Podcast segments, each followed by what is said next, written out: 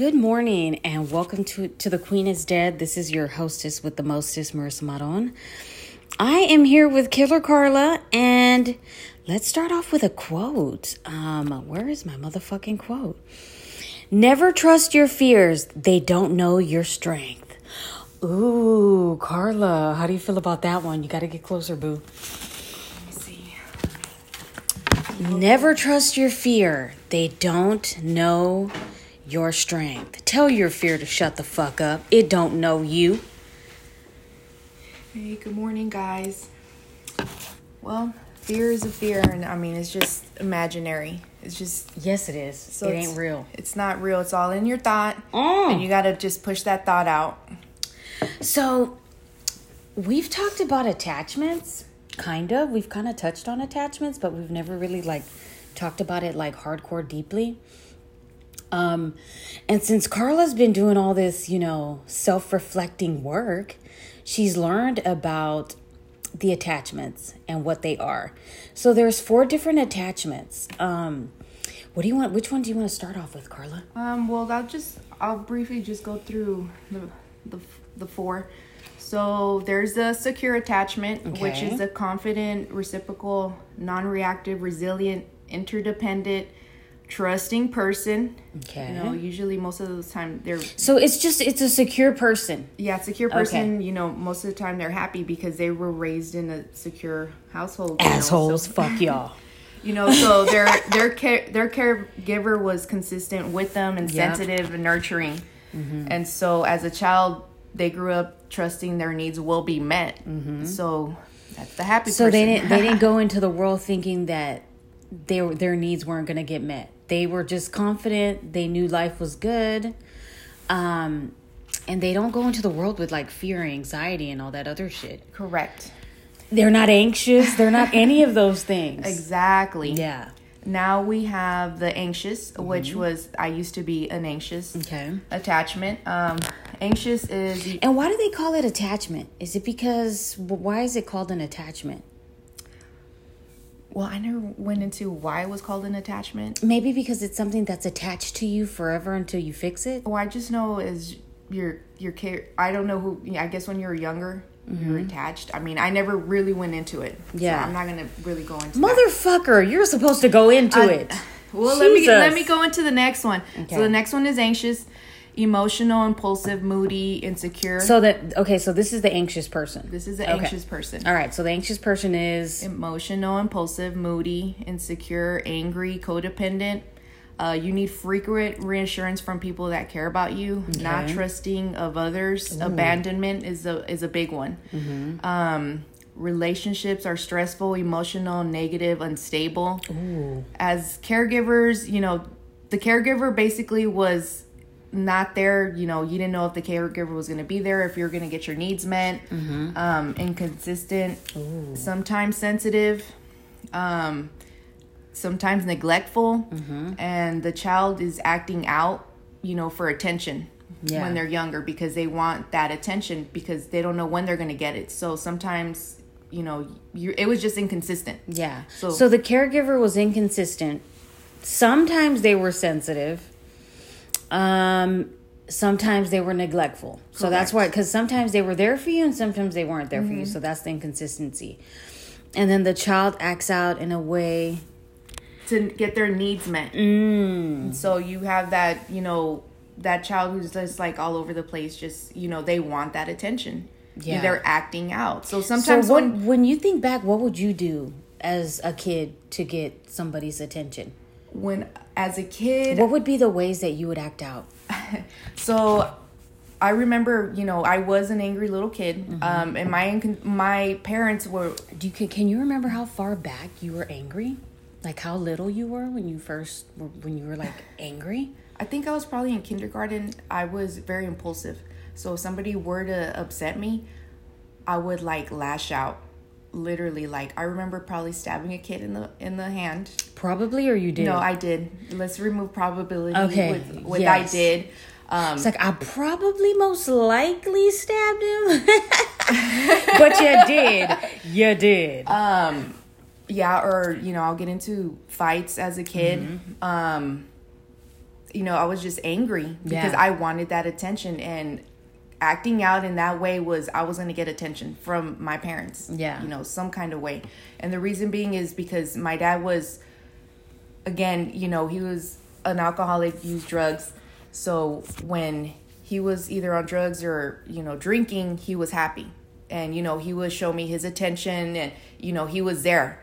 And then he'll get in trouble, go away, you know, jail, you know, be be away. So I didn't have consistency right there. Mm-hmm. You know, and then my mom, she was a dismissive, and we'll get into dismissive in a minute. Mm-hmm. Mm-hmm. So she was there physically, but emotionally she was She not was checked present. out. Yeah, she, She was, was checked, checked out. out. So Yeah. I really didn't get any consistency from her. I would get my my basic needs met, which was like food, Food, and shelter, shelter. yeah. yeah, but that was it. Like not emotional. So the emotional part would come from my dad, and you know he was all over the place. So she was consistent in the fact that she always provided shelter and food. Correct. Like the basic needs. Yeah.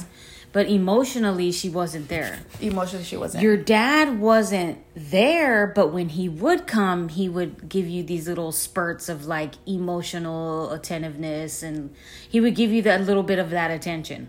correct. Okay. And so that's, you know, but again, he was in and out of jail throughout my life. So he was there, not there, a year or two, he'll come out, you know, mm-hmm. then I'll get that attention. And, but again, my dad was inconsistent as well because when he wasn't drinking or on drugs, like, he was not emotionally present. Yeah. So it was just So he had to be inebriated for him to give y'all affection. cor- correct. Was it you? So it was usually when he was like fucked up that he would give y'all be affectionate. Yeah. Okay, and when he was sober, he was a monster. Yeah, so it was just like, okay, I had to be kind of distant because I know when he was sober, it was just like he was mean. And Yeah. that's when I would get my ass beat. Yeah. When he was sober. Yeah. And so, um, yeah, and then also that's where the codependency comes in. Like, as an adult, as I grew up, you know, and I didn't know this as a teenager either. Yeah. Like, you know, I was codependent with with my ex husband. And tell if people don't know what codependent is, tell them what codependent is.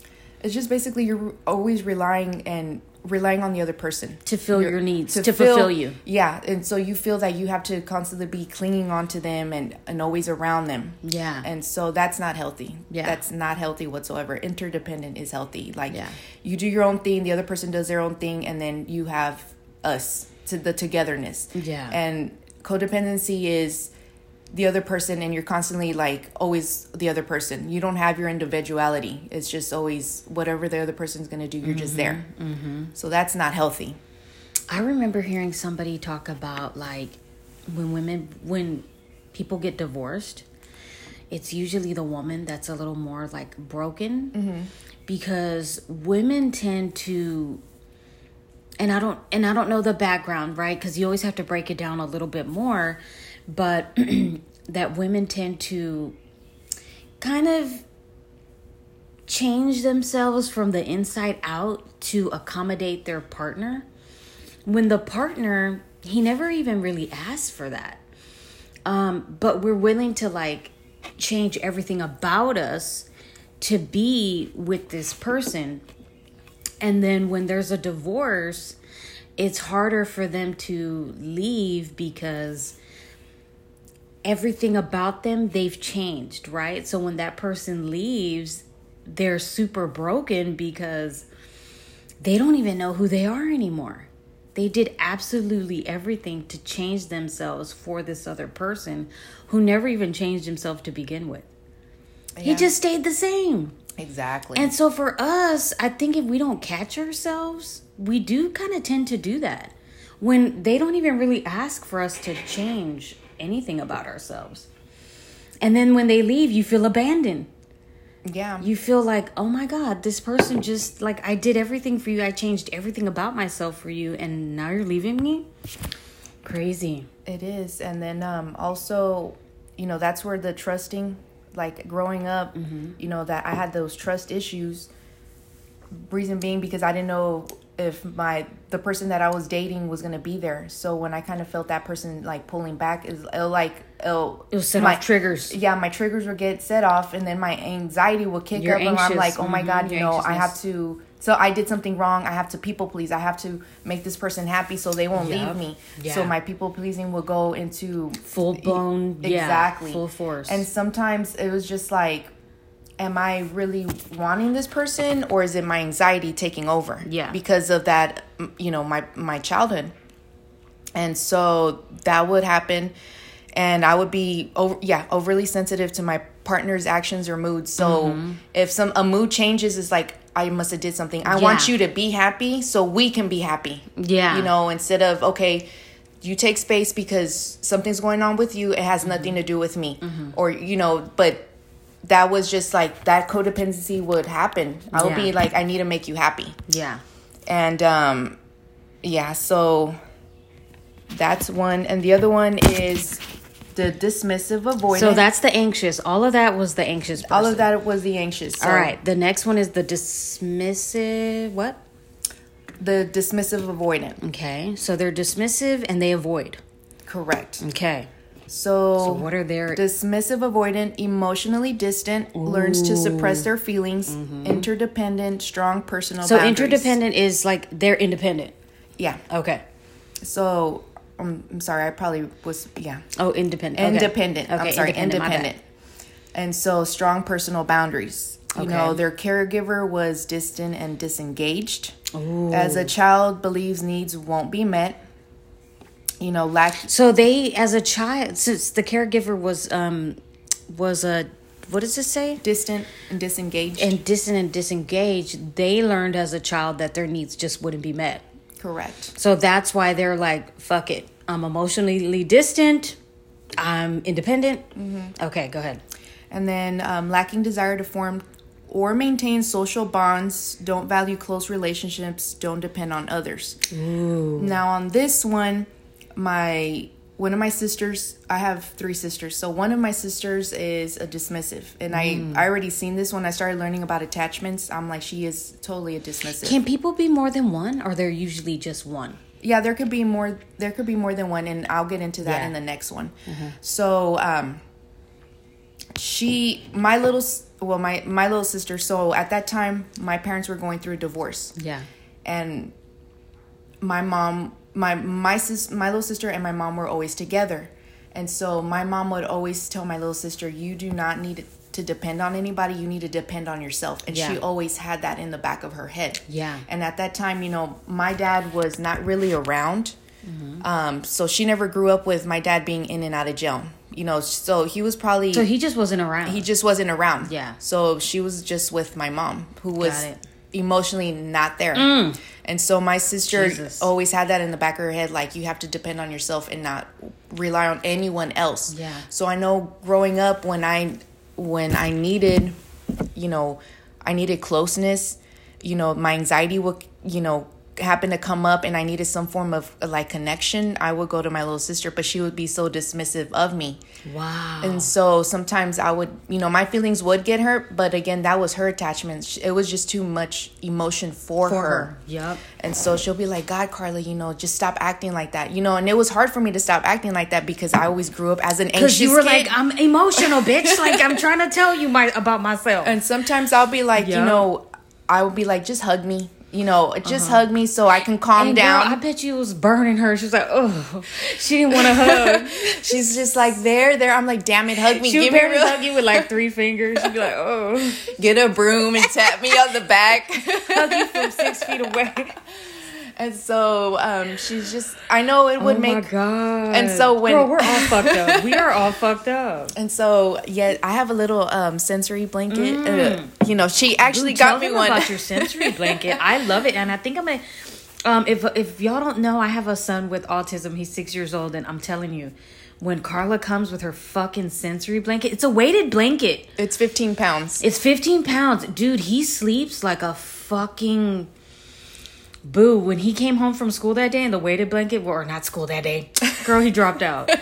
when he came home from school, or whatever, what, not from school, for whatever we were doing, he went straight to the sofa. Girl, knocked out. Yeah, that's the Knocked out. Got under that blanket and just fell asleep.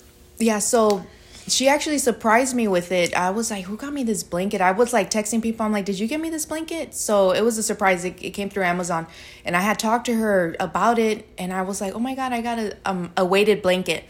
Um, because she knew I was working on myself, you know, and I was not talking to anyone. I was just trying to just be single Yeah. and really work on myself.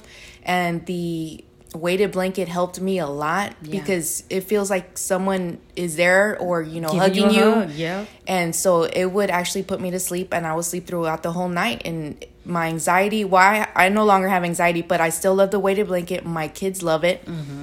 Um, when i did stay with marissa that day and i brought my weighted blanket for the first time i had seen aiden walking around i'm like what the hell it was like three in the morning Yup. and so I told him, and I told him, "Come lay down with me." And so I put the weighted blanket on him, and he fell asleep. And I think you went to go drop off Zaza. Y'all came back, and he went under. He got back Yup. the weighted blanket and fell back asleep because you know they. It feels like someone is there. Yep. So yes, I would suggest if you have anxiety, weighted blanket. Yeah, or even a child with autism Yeah. because they have they have anxiety. Yeah. Noises, lights, too many people. Um, and that's a that's a lot of stress during the day. Um, so that's something that can just put him directly to sleep. I, he he loves it. It's amazing. Uh, but your sister is a dismissive. Yeah. So And that's what we were talking about is her not being her having to teach herself, look, I'm not getting my needs met, so I need to just be independent. I need to set my boundaries. Everybody needs to stay away from me. Um, and I'm not giving anything and I don't expect to get anything. correct. They just yeah. Okay. And so, um, and that sometimes when I did did need to talk to her, like, or when she was consoling me, I could see it on her face, like it was really bothering her. It was just too much emotion for yeah. her. Yeah. And so, um, yeah, that you know, that's a dismissive person. Yeah. And then we have the last one, Ooh. which is uh, the fearful avoidant. Ooh, the fearful. So on this, So we've got secure, which fuck you bitches. The next one is anxious. Okay, we talked about that one. The this one was dismissive, and now this last one, this last attachment is fearful. Correct. So Okay. let's go into that one. Um, depressed, angry, passive, non-responsive. Mm-hmm. They also have anxiety, mixed feelings, um, hot and cold. So that's where they come from. Their caregiver was extreme. They were erratic, frightening, passive, intrusive. Oh my goodness. As a child, severely confused with no strategy to um, meet their have their needs met. Wow. And so So the fearful is depressed, angry, passive, non-responsive because the caregiver was extreme, erratic, frightening, passive, and intrusive. They were just a mixed bag. The caregiver was all over the place. Yeah, so they didn't know. Oh my goodness. How their needs were. And be and met. that is why the child was severely confused. that is correct, and so that's why. and uh, no strategy how to have needs met. So they didn't even know if they were gonna be independent or codependent, or they didn't know, and they didn't even know there's no strategy strategy uh, strategy ah, strategy to get their needs met. That's scary. and so like imagine as a kid, you don't know that the who your caregiver like. What are you gonna get? You don't know. You don't. You never know what you're gonna get. exactly, and so they're confused as well. They don't know how I to think, feel. are they? I feel like they're the worst one. Well, because they have anxiety too. So they have that dismissive and then they have that anxiety mixed in. So they want they desire that closeness, but like at a distance. Like they want to know that you're there, but at a distance. Yeah. You know, so when you start forming that bond, it's just like, okay, you know, you're getting too close. You know, they they're in they start to shut down like they don't know what to do. It's just mm-hmm. like, okay, it's just too much. It's be there it's becoming overwhelming for them Yeah. and so they either run away or they just push the person away so sometimes it's not always like the person is how can i say it like in dating because i always and i always would always end up with a fearful person Someone who was fearful. exactly mm-hmm. so it's that Or push and even pull just even just a little bit of everything maybe i think we've all kind of experienced somebody who had one of these who was fearful maybe a dismissive maybe anxious it's just like I feel like it, they have a lot of turmoil. They want they want they desire that closeness, but they don't know how. They don't even know what it feels like. Exactly. It's just a fear. Like it, that closeness starts to happen, and it becomes a fear. Like it, they become overwhelmed. Like oh my god, what should I do? Yeah. And so they start to distance themselves. You know, the like to self soothe. Like okay, Mm-hmm. to calm down, and then they'll come back around when they're when When their anxiety ready. kicks in. Like okay, I now I need to know if that person's still there. Yeah. and so they'll come back around. So sometimes it like in dating, they can be a fearful avoidant. And since I got back on the dating web dating apps, Oh. Okay, so I'll- I'll kinda go in through Which that. apps are you on? I'm not even gonna go Just into that. tell us. Give us a but couple. anyways, so on the on the on the apps, I gotta have you and Theo Montefiore on here at the same time. so I'll kind of go into it. So on one on one of the apps, I do ask like the guys like, "What is your attachment?" And there's a few that did the the, the attachment test. She's making them take a test, y'all. I don't make them take a test. They're they can Google it themselves, and there's a there's five that actually did it themselves, and they Uh-huh. came back and told me. Okay. And so three of them turned out to be fearful avoidance. Mm. And again, you know, and, Ooh, which is this one right here, the scariest one uh, to me. and the reason being is because you know they're when they pull away, they try to distract themselves with some something else. Yeah. because they don't they don't want They still don't want to be alone. they don't want to be alone, Yeah. Mm-hmm. but they don't want to form that bond because it, it scares them. Yeah. So they distract themselves and they try to like, you know, find somebody else to, you know, be there. So the dating pool is higher with fearful avoidance. Yeah. And anxious attachments. I'm telling you, man, we're all fucked up in this world. Every last one of us. And so three of them came back fearful. They told me one actually went into detail about, yeah, you know, he, does feel that he he's always felt that way. He never he never knew about attachment styles, Mm-hmm. but when he looked into it, he was like, yeah, that's what I am. He was like, you and know, maybe it'll cause them to start doing a little more research on themselves. Exactly. And so he was telling me that, you know, he was raised by his grandparents. His uncles used to beat him. Mm-hmm. Yeah. You know, his parents weren't around. Yep. And, you know, he desires that closeness, but he has that fear also to get close because, you know, his caregivers, his own family would do that to him. Yeah. So it's just like he has all that going on. Yeah. And you're in the dating pool. Now, mind you, the dating pool is higher with fearful and, we're, anxious. and we're not just in the dating pool. We're in, In- the community in the- pool. in the like community we're in the pool. world But- together pool. But again, these most of the the attachments is is those close bonds with Yeah. people. You know, and most of the time it's when you're dating. You can have friendships with people and whatnot, but when it becomes that intimate, it's super That's close. when they start to get fearful. Yeah. And and but with the anxious, fearful, and dismissive, yeah. you know, those three especially because they're all insecure. You Yeah. have that insecurity in you. No matter what. And so, um, yeah, that's in the dating pool. Two of them were secure, which is great, you know. Um, but otherwise, again, when you're dating, that's as you get older, it just gets smaller and smaller, but Mm-hmm. you have a higher chance of most likely having an anxious and a fearful. Yeah. So most of the time, the anxious, Yeah, because the dismissive doesn't want to be around people any fucking way. they want they they're they're they're Crystal. they're in they're independent. So. Yeah. so they're not re- usually worried about even forming a relationship with anybody. So if it the- happens, it happens. it, if it happens, it happens, but Yeah. they're independent. Yeah. You know, so most likely the dismissive will end up with the secure because Yeah. they're independent. And the secure person will understand, okay, this person needs their time. Mm-hmm. You know, there's you, me, and then there's us. So most likely those Ask dis- Crystal when she can come into a podcast. Crystal because I want to talk about how it is to be someone who has the dismissive Mm-hmm. attachments, but is in because she's married and she has a family. You know, it's her, her husband, and her baby. And so, how do you build that relationship with somebody, and how do you maintain that relationship with someone when you are dismissive by, by not by nature, but you were raised in a way that made you pretty much independent? How do you learn to give up that independence a little bit and have a relationship with another person? Because that's kind of hard when you're dismissive. So when after we did all of our, you know, spiritual searching Mm-hmm. and we're good now, you know, I did mention to her, um, she was just like, you know, her husband, she was like, Yeah, you know, he wants to spend time together. She's like, I just don't know how. And I told her, I'm like, look, you have to spend time. You mm-hmm. at least slowly now i'm not going to tell you start doing all this crazy stuff. At least set aside at least one time every two weeks you know Yeah. that's slowly to kind of get into it you know for him. Y'all can watch a show together. I'll watch the baby. Mm-hmm. You know go y'all go out and hang out you know just a few hours but give him that attention.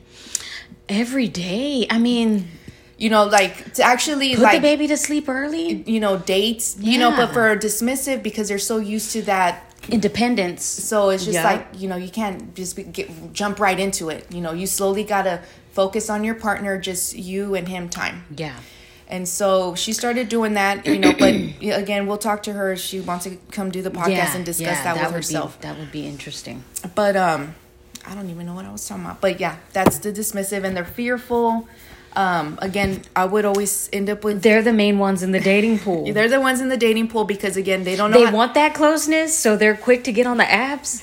But then when somebody has interest, they're like, ah, Yeah, exactly. I don't want this. Ah. And so they'll they'll, they'll push you away and they'll distract themselves with something else. Yup. And so then they'll come back around when they're, they you know they're they're, missing their that person. They'll come back around. Yeah. And then of course me as the anxious, I would be like, oh no, you know, like, uh, you know, when I'll disengage and I'll be like, okay, it's time for me to pull back. You know, let me do my own little thing. That's when the person will come back around. You know, oh, oh and another thing too. Most of the time they'll say things that they don't mean.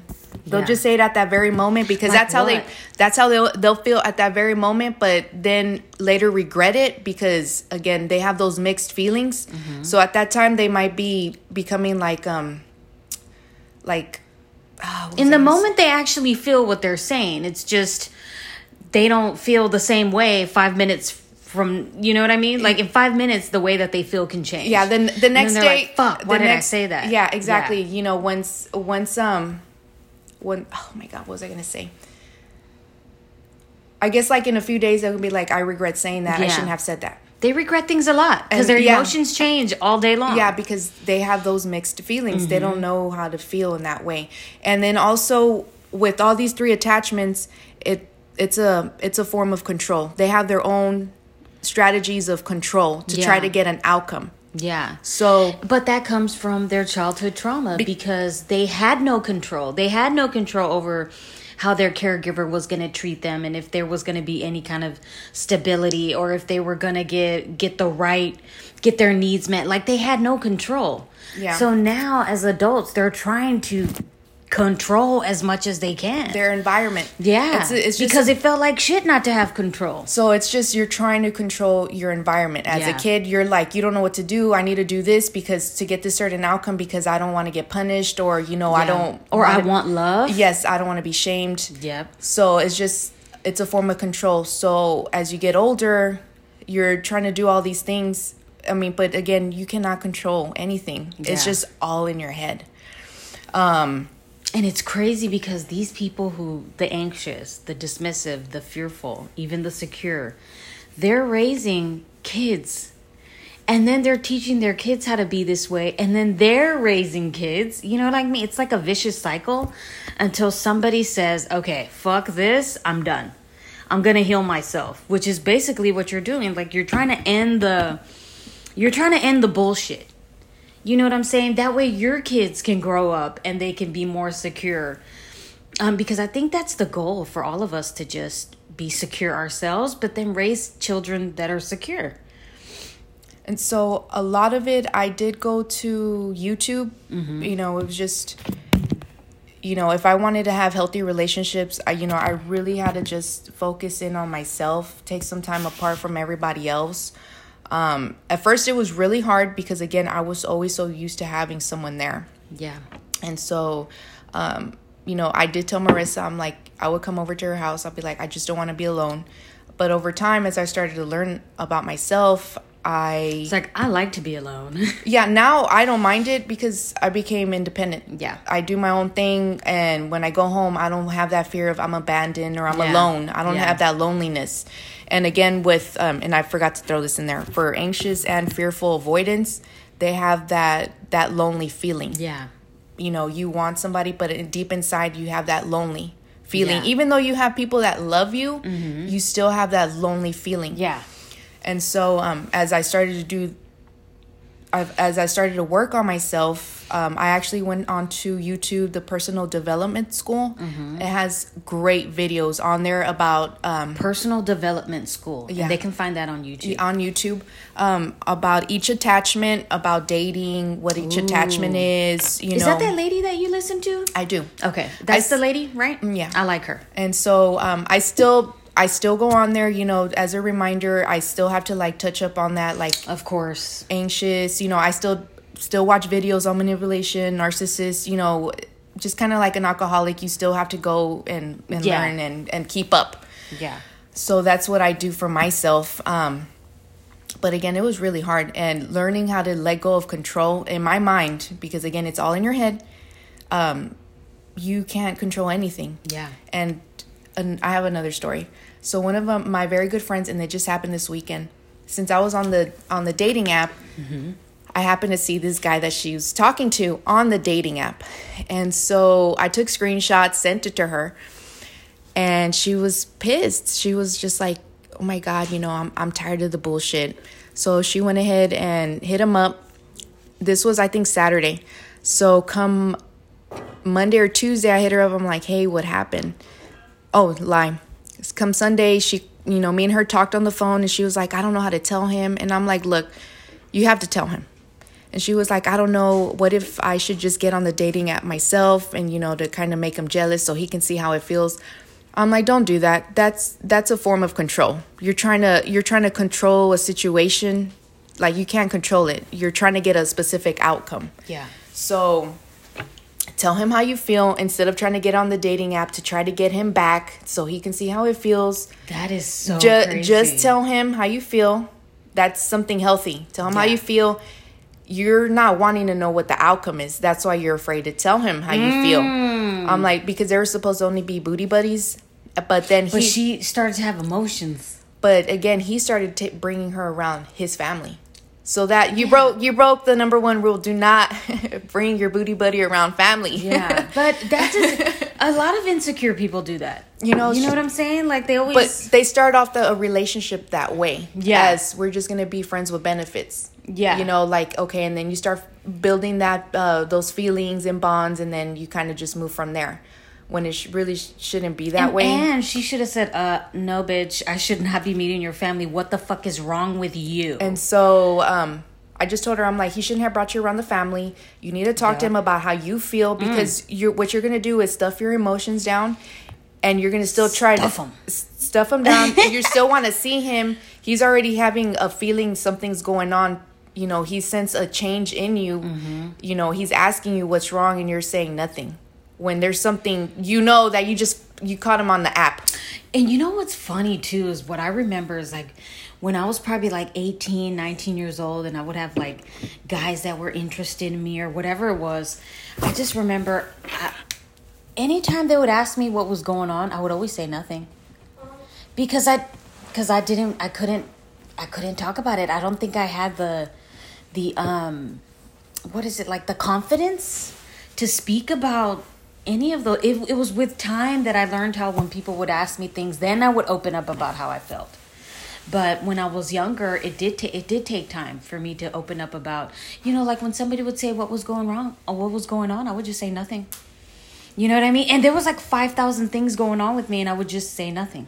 Yeah, so that's that insecurity and then also with the the anxious, the avoidant and the fearful, you don't you don't know how to communicate properly. Like you just kind of like hold back because you're afraid of speaking of how you really feel and which you really need to speak on how you feel cuz nobody's a mind reader, you know, you're feeling one way, the other person's feeling another way. They're thinking everything's okay and then deep down inside you have all And this going on. okay. Yup. You know, so and then also within yourself, you're not speaking how you really feel, and it's causing chaos within yourself because you're not speaking on how you feel. Mm, yup. You know, you're not being authentic. So that's another thing too, like learning how to be But it- authentic. yeah, but it just takes time to build up that courage and this it, this to be secure within yourself to to express your feelings.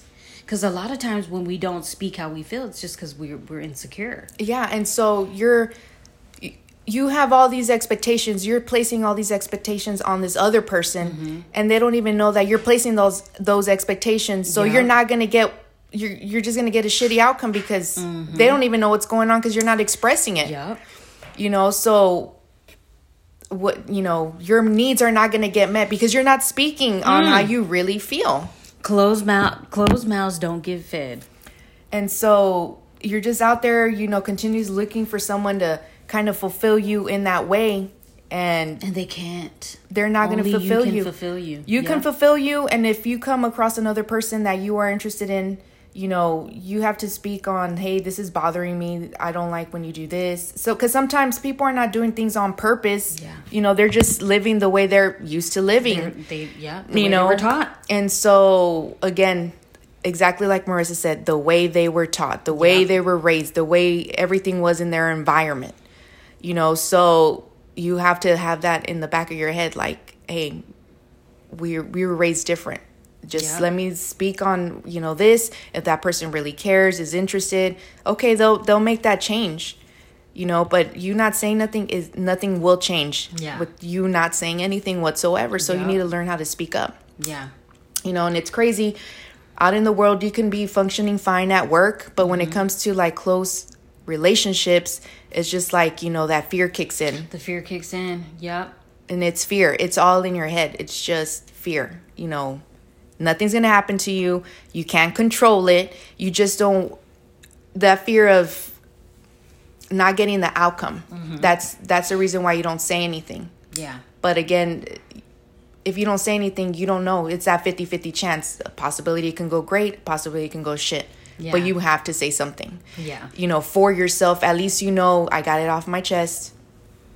And then you just have to realize that nobody can fulfill you except for you. Exactly. Like nobody can make you happy. Nobody can make you feel, um, you know, worthy. Nobody can do. Nobody can do that for you. Exactly. Nobody can. And so, like, now that I'm a secure person, you know, I've mentioned a few things to like certain people, you know, and I actually had positive outcomes. Not everyone's like that, but, Yeah. You know, it kind of lets me know, you know, where that person is at emotionally. Like, I can kind of pick a person. Okay, this person is secure. This person's more likely anxious. This person's like fearful. This person's dismissive. You know, being around them. Yeah. And so, um, you know, again, like now that I'm like stepping out into dating, Yeah. I don't mind talking to these people, but it's just like you have to be open too. yeah. And so, not making these men take tests, but they actually took it took it upon themselves to do it. Hey, you know what? At, le- at least I I kind of know where they're at emotionally. I wish I had a test back then. I would have made Rome take it. you know, I know where they're at emotionally, and then they also know. Yeah. And, you know, it was just interesting, like conversations with these guys. They were like, well, I never knew this.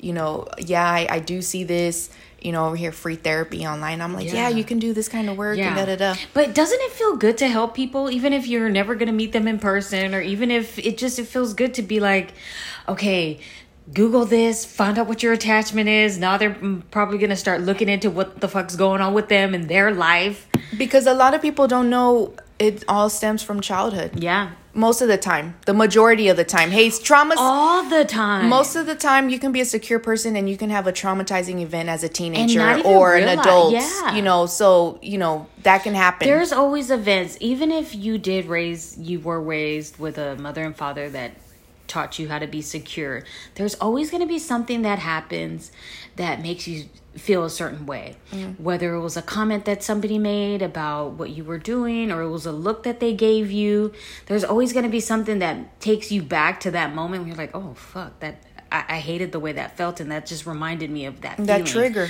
Yeah, there's always going to be something that happens that's a trigger, but you just have to talk yourself out of it. I say, I'm going to be okay. Fuck these people. yeah, so It'll be all right. So mo- yeah, so now that I feel secure, I don't take it personal when a, someone does something or someone Yeah. says something because I know within myself I'm secure. I know what's true and what's false. Yeah. So I'm like, okay, I let that person talk. Like, yeah, yeah, yeah, okay, whatever. You know what I feel that's true, and it kind of hits me a little bit. I'm like, okay, I need to work on that. But again, it's just you're always gonna stay stay in this pattern if you don't work on yourself, mm-hmm. really look into yourself, and a lot of it stems from childhood trauma. Like um, I hate saying a lot because I feel like it's everything. and so one of my friends, well, there's two people, but one of them, um, really good friend, you know, I know he has a lot of childhood trauma as well because Mm-hmm. you know he was one of the youngest, I think, out of um, four four brothers. Mm-hmm. And the two oldest ones, they actually one went to state and one went to federal prison because they would dope deal in the house, always kick doors. So that was traumatized. Mm-hmm, he was the little kid. He was the little kid. Yeah, he was the so, little one. And I was in that mess too because my sister was with with the oldest brother. So Yeah. you know, I was like, "What's all this money on the bed? What's Yeah. all this on the bed?" Oh my god! I would take Swisher Sweet boxes as coloring coloring boxes to to, school? school. Oh, you know what? No, ma'am. oh, like No, ma'am. that that was my coloring box, my Swisher Sweet boxes. Oh my god, But, that's um, hilarious. But you know, he went to school for criminal justice, you know, but he was like he was fascinated with uh, attachments because he wasn't aware of it either. Like Yeah. Mm-hmm. a lot of people are not aware of it. And a lot of like all these mental um what do you call it? Um what was I going to say? Um like when you have all these mental health issues, yeah, a lot of it stems from trauma a lot of it stems from childhood Of course. trauma All the time. you know borderline personality bipolar Yup. and to be honest with you like for my anxious because i always had that moodiness impulsiveness always high emotion mm-hmm. all over the place Yup. they they diagnosed me being bipolar and i was taking medication but i didn't like the way the medication made me feel Telling you, man, they never get to the root. They always just say, "Here, here's the medicine. Go fix yourself." Exactly. Yeah. And it turned out to be when I started looking into myself, I'm like, I was never bipolar. It was my anxious attachment. Yup. And now that I worked on my anxious attachment, I don't even fucking take medication. Yeah, and you know, and that's the thing too is like I'm real. I'm kind of funny about like depression and stuff like that because I do feel like it's. A lot of people say no, you don't understand. It's a choice. No, bitch, you're hyper focused on everything that's wrong, and you don't want to take the time to look at everything that's good, because you can really talk your brain. You can really talk your brain into thinking that you're sick. Like I feel like if I would have gone to a doctor, they would have told me that I was bipolar, depressed, all this other stuff, and would have been quick to give me medicine when that's not what you need. You have to actually, instead of taking medicine, deal with what caused you to have those fucking issues. When you go to the root, you fix everything. Yeah. And it always goes back to childhood trauma. yeah. th- So Because the medicine just numbs you. it does numb you. So they're like, you know, borderline um, bipolar. And it was never that. It was my anxious attachment. Um, you know, I started. I started smoking some, you know, Wacky tobacco. and that actually helped me get into my own subconscious mind my actual Mm-hmm. Thoughts in the back. And that's where i would focus. I would actually do my studying my reading because i love to read Mm-hmm. and letting and changing my thought patterns. You know that that was something as a kid i'm an adult now. I'm no longer i'm not no longer in that environment. So i don't have to be hyper aware of my surroundings you know i'm an adult i know how to speak you know so i had to change that thinking pattern in which it worked it, t- it took me a while but it actually worked i'm Yeah. not saying you guys to go do any type of illegal substance drugs or anything like that you can go to colorado or california but um you know just figure out a way how to unlock the subconscious and mind. And psychedelics that's another another Oh, honey, another time. but you know it it really does help get into that subconscious mind. Yeah and it helped me you know change everything. But um But yeah. you can even just find a find a little find a closet in your house, go hang out in there, take your tea, do your thing, take you a book and just have some time t- for you. Because when you're all alone in your thoughts is when you can really deal with what's going on. And so I was I was telling one of my friends, you know, she has post traumatic stress disorder, you know, because of her childhood trauma. Mm-hmm. Yeah. And I told her, I'm like, look, I love you. You're gonna have to you're gonna have to work on this. You know, I would suggest you journal. You know, when you feel something Mm-hmm. come up and you want to suppress it because you want to suppress it, you don't. In reality, you don't. These. In reality, you don't want to be alone with your thoughts, and when you are alone, you suppress your thoughts because Yeah. you don't want to feel those mm. feelings. You don't want to feel. And so I told my friend, I'm like, you're gonna have to feel those feelings. Yes, they're fucking ugly. You're gonna you're gonna probably have those feelings of hate towards yourself because you're like pendeja why did you do that why did you allow this person to do this but because you never spoke up for yourself Yeah. you know it's really your fault nobody else's fault mm-hmm. but because of those childhood traumas you're just you keep blaming that like oh well you know no you can't blame anybody but yourself Yeah. At some point, you have to take ownership.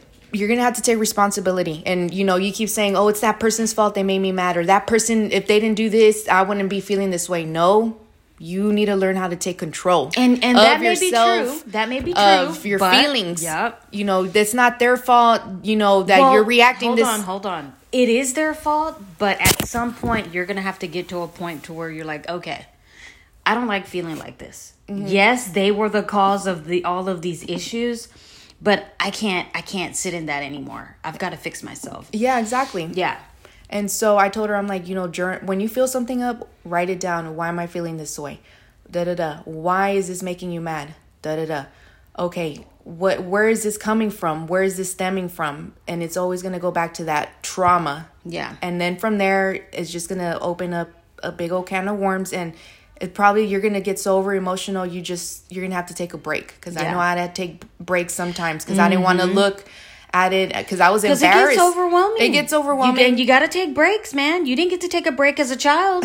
so, but it's okay. Now, as you're dealing with it, you're going to have to give yourself a break. Yeah, and I would get overwhelmed. Some people can only do it in increments. I would get overwhelmed. I would get embarrassed. Like, why did I do that? I'll get angry. There will be times where I did get angry. I'll cry. I cried it mm-hmm. out, and I, when I feel that anxiety like come up, I'm like, okay, Karla, sit in this anxiety, feel this feeling.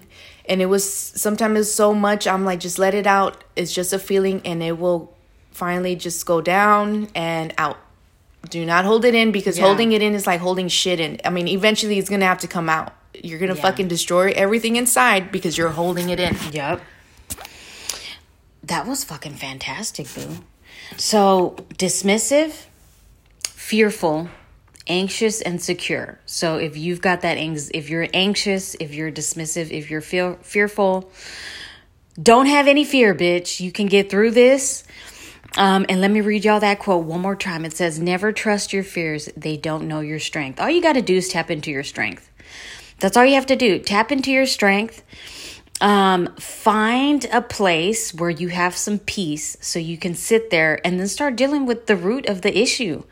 Um, because if you don't, then you're gonna find yourself in this in this place where you never make any progress, and you're always trying to like numb those emotions. Um, so and it but it takes for you to go back like the way you did was with and and face the things that happened to you. That way you can move on as a as a grown up and and have healthy relationships, and that's really what it's all about. like those real quick so when you numb those emotions emotions are there to let you know hey you need to fix something. When you suppress that you're not fixing anything. Mm-hmm. That's you're right. Mm. just suppressing those feelings and you're learning to keep taking on the bullshit you know letting people treat you like shit letting you know you trying to people please. Like an emotion is like a red flag. It's it's letting you know you need to fix something. You ignoring it is not gonna go away. It's still gonna be there So fix it, y'all. you're basically turning away from yourself. That's And what you're doing. do that. You're turning away from yourself when you're ignoring and avoiding those feelings. Like Amen. you're rejecting yourself. Why would you reject yourself? You're basically letting other people reject you. That's why again you hang around just pay attention to the people you hang around with. Yep. Like what is what is it that you have in common with this person? Because most of the time when you hang with friends, it's either because you have the same qualities or you want to be you want to be like them. So just just remember that. Yeah, be picky about who you have in your space. So if you keep um if you have like if you're hanging around with nothing well I'm not gonna say anything but yeah If you're hanging around with negative people, then I mean that's kind of what you're gonna get. So find your place, your place of peace, and start dealing with the issues within. Have a good one, y'all. toodles